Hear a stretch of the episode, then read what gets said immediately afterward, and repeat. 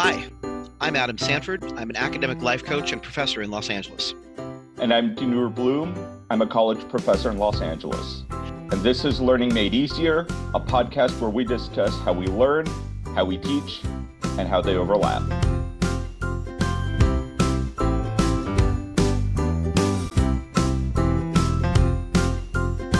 Welcome back to Learning Made Easier. This is episode 76 How to Give and Receive Effective Constructive Feedback.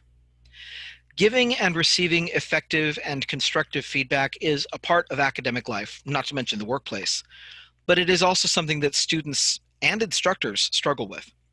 Often, the advice offered about this falls into one of two camps gentle, but ineffective at identifying weak spots in the work, which can result in lower grades, or being mean and sarcastic and insulting, which isn't helpful in terms of improvement. Who wants to listen to someone berate them over their work? The key is finding areas in the work that are strong and recognizing them and figuring out not only where work should be strengthened, but also how to strengthen the work. Feedback should be both honest and encouraging. You're not looking to inflate anyone's egos, but you're also not trying to be a nitpicky jerk, especially on a first draft. Now, this episode is largely based on a KQED article, which we have linked to in the show notes. And it talks about where Emory Lucas, who developed and taught a STEM Foundations course in a middle school, comes up with ideas on how to offer effective feedback. Note, these suggestions aren't just for giving feedback as a teacher. The original article is about students giving feedback to their peers, so you can offer them to your students so they can give effective feedback to their peers as well. The first thing Lucas did was incorporate Edward de Bono's thinking hats method of criticism and we're going to link to this in the show notes as well. And in the thinking hats method, different color hats represent different kinds of feedback and reactions to the thing being critiqued. Yellow hat feedback emphasizes brightness and optimism. So something like, here's what your paper is doing really, really well. You've got a really clear thesis, and I can see where you're going with this paper. Black hat feedback points out problems, things like, this sentence seems out of place. Or you seem to repeat the same idea two or three times.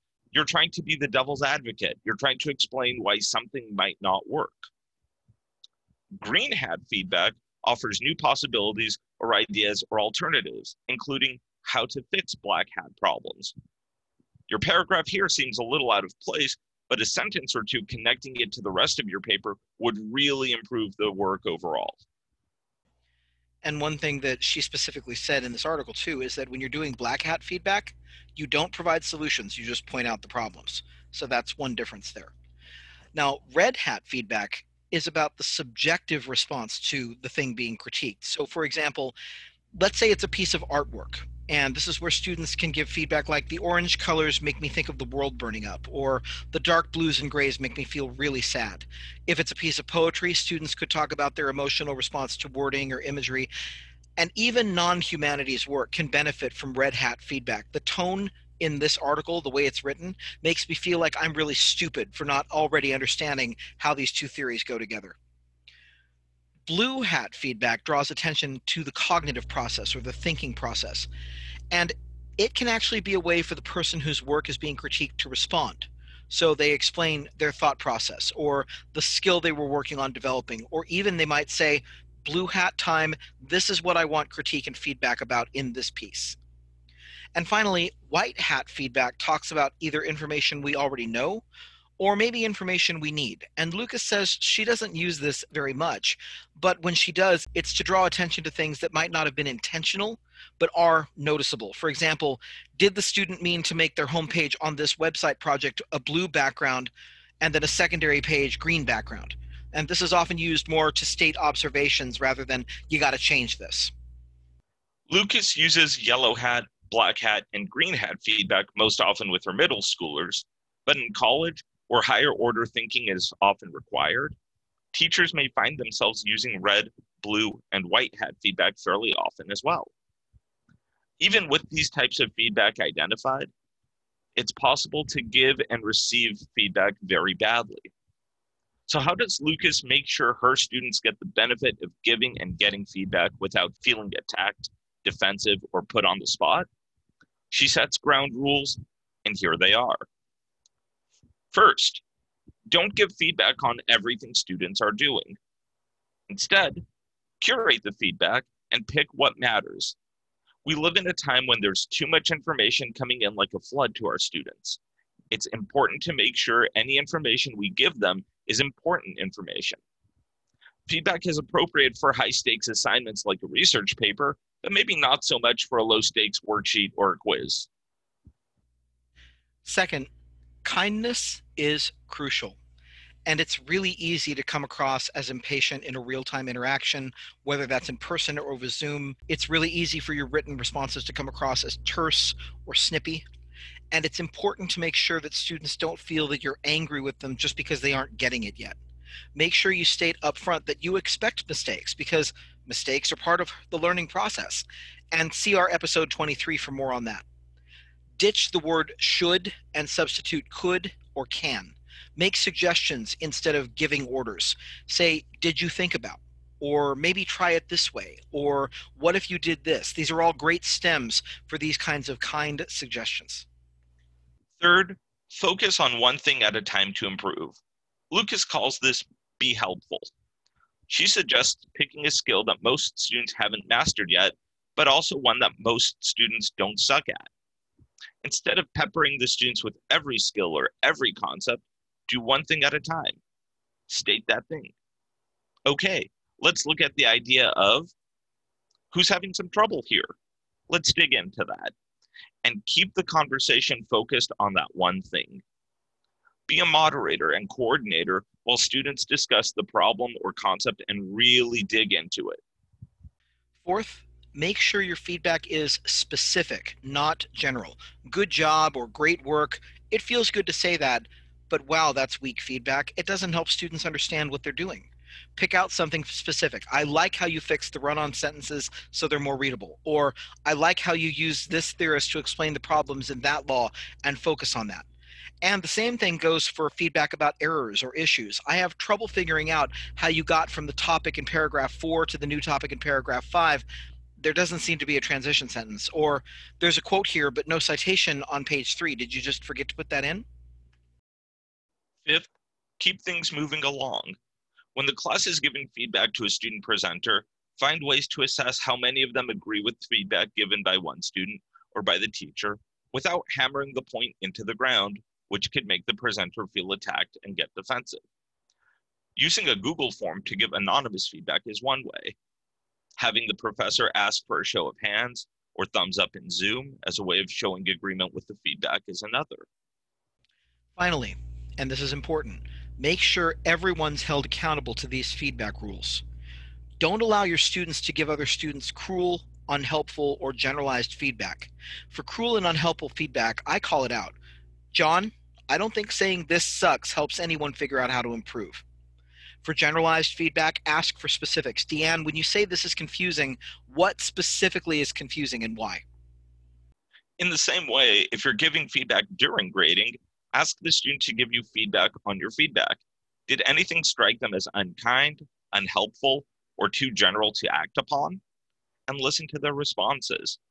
Sometimes it can be difficult to hear that our feedback felt like an attack or wasn't helpful, but if we don't know these things, we can't learn. Now, I have my students peer review one another's term papers in my classes and offer guided feedback both to pairs and to individual students. And what I'll do is I walk my students through the rubric. What is this paper's thesis? Is it clear? Are definitions accurate? Are they easy to understand? If I'm having my students look at scenes from a movie or documentary, do the scenes really show the concept or are they explained thoroughly? If my students are writing a research paper, how do the cited sources work? What do they say about the social problem? This forces students to look at my rubric and we go through the most important parts of it together. I also emphasize that grades are not a zero sum game. I don't have to only give out five A's in a class if I get more papers that really deserve that level of grade. So help each other, help me, help each of you improve your papers. I tell my students Give the kind of feedback that you want to receive informative, helpful, and kind. I also have my students peer review each other's papers as part of the requirement for turning in their own. So if you didn't peer review someone else, I won't grade your paper until you do.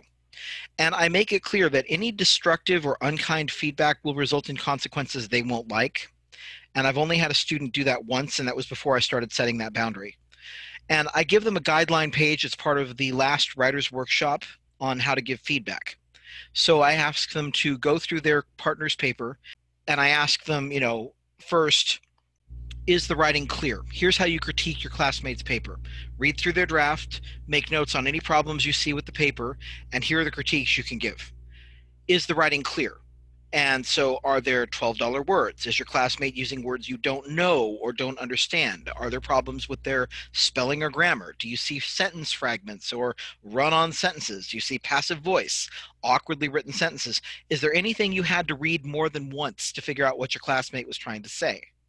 And then I tell them how to structure the critique. In these cases, the best critique will be this is unclear because and if it's something that just needs to be pointed out, like passive voice or run on sentences, just write that in the margin and circle or underline the problematic item.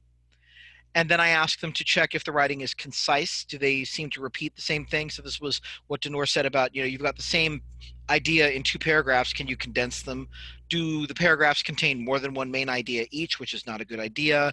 Uh, is this is your classmate talking down to the reader? Are they over personalizing by sticking themselves inside the story when they shouldn't be there? Are they using the long cite citation format where they're sticking the entire article name and all the authors' names in the paragraph instead of using the short citation format you know is there a focus problem and again the best critique will be this is not concise because and then is the writing complete? You know do they give a citation for each assertion they make? Did they do the citations correctly? Did they give you a way to know this is what i'm going to talk about first second and third and then they followed that?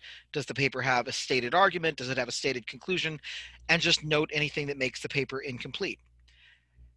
And I've had a lot of students tell me that it has been really helpful to, to have the guideline to be able to go through their classmates' paper and know what am I looking for? What am I supposed to give feedback on? But also knowing that's the kind of feedback they're going to get before they get it. And many of them have told me that they've gone through it and checked themselves with it first. They still have things their peer reviewer finds. But at the same time, they feel a lot more confident about letting their peer review because – they know the kind of critique they're going to get. They know that they're not going to see things like only an idiot would write this or this is stupid or you're a jerk. They're not going to see stuff like that. And they may have seen that before in classes where their peers were not trained how to give good feedback. Adam and I deal with feedback whenever we submit something for review for publication because some reviewers may have good intentions with their feedback. And the way I'd like to think of it is they want their field of knowledge to be advanced and so they're doing what they can to ensure really high quality scholarship. But the way that feedback is so harshly phrased it creates an unwelcoming work environment. You don't want your class to be like that. You want your class to be welcoming to be productive because that's what students are going to remember. You want people who look forward to your class. You don't want students who are going to dread it you know, the thing about reviewers makes me think of something I just saw on Twitter the other day, and I don't remember the name, shame on me, but an academic on Twitter tweeted, I just got back the paper that I submitted to such and such journal, and both reviewers said, You need to include work by Jane Smith. I'm Jane Smith. and apparently they were both really mean about it, like, only an idiot would write this paper without citing Jane Smith and it's like the reason she didn't was because it was her own work. She didn't want to cite herself. She wanted to promote you know and, it was just it was funny but it was also the reviewers don't know who they're reviewing for those of you who are listening uh, but it was kind of like you don't want to give that kind of feedback to someone without being careful about how you give that kind of feedback. And also teachers when you're giving feedback remember the power differential the students are really aware that you control their grade and it means that they're more likely to be worried about anything that indicates they're not doing well even if it's something as simple as please fix your run-on sentences or uh, please don't trust your spell checker on the word organism because this word is so not organism give students the right to not change everything you give them feedback on Ask them to explain why they felt some feedback you gave them maybe wasn't appropriate or wasn't useful. When my students revise and resubmit any assignment, I ask them to include a one page summary of what they changed, why they changed it, and what they didn't change and why they didn't. Because part of accepting feedback is also learning how to use the feedback effectively. And that's another thing we need to be teaching our students how to do. It's how to filter information to get the most important parts. It's what we ask for when our students write papers. It's what we're asking for here when we're talking about giving and receiving feedback. So that's what we have for you in episode 76. If you're finding this podcast helpful, please share it with your friends. We're always hoping to get new subscribers so we can help more people. You can find us on Apple Podcasts, Spotify, and Android. We're hosted on blubrry.com. Also, we would really appreciate it if you wrote a review of this podcast on Apple Podcasts. And be sure to join us next week for episode 77 when we'll talk about something crucial how to ask for help.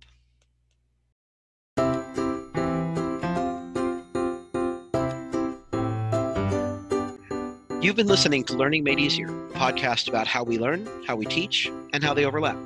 We want to say thank you to all of our supporters on Patreon who make this podcast possible. If you want to support us, please go to www.patreon.com slash learning made easier. We look forward to seeing you next week.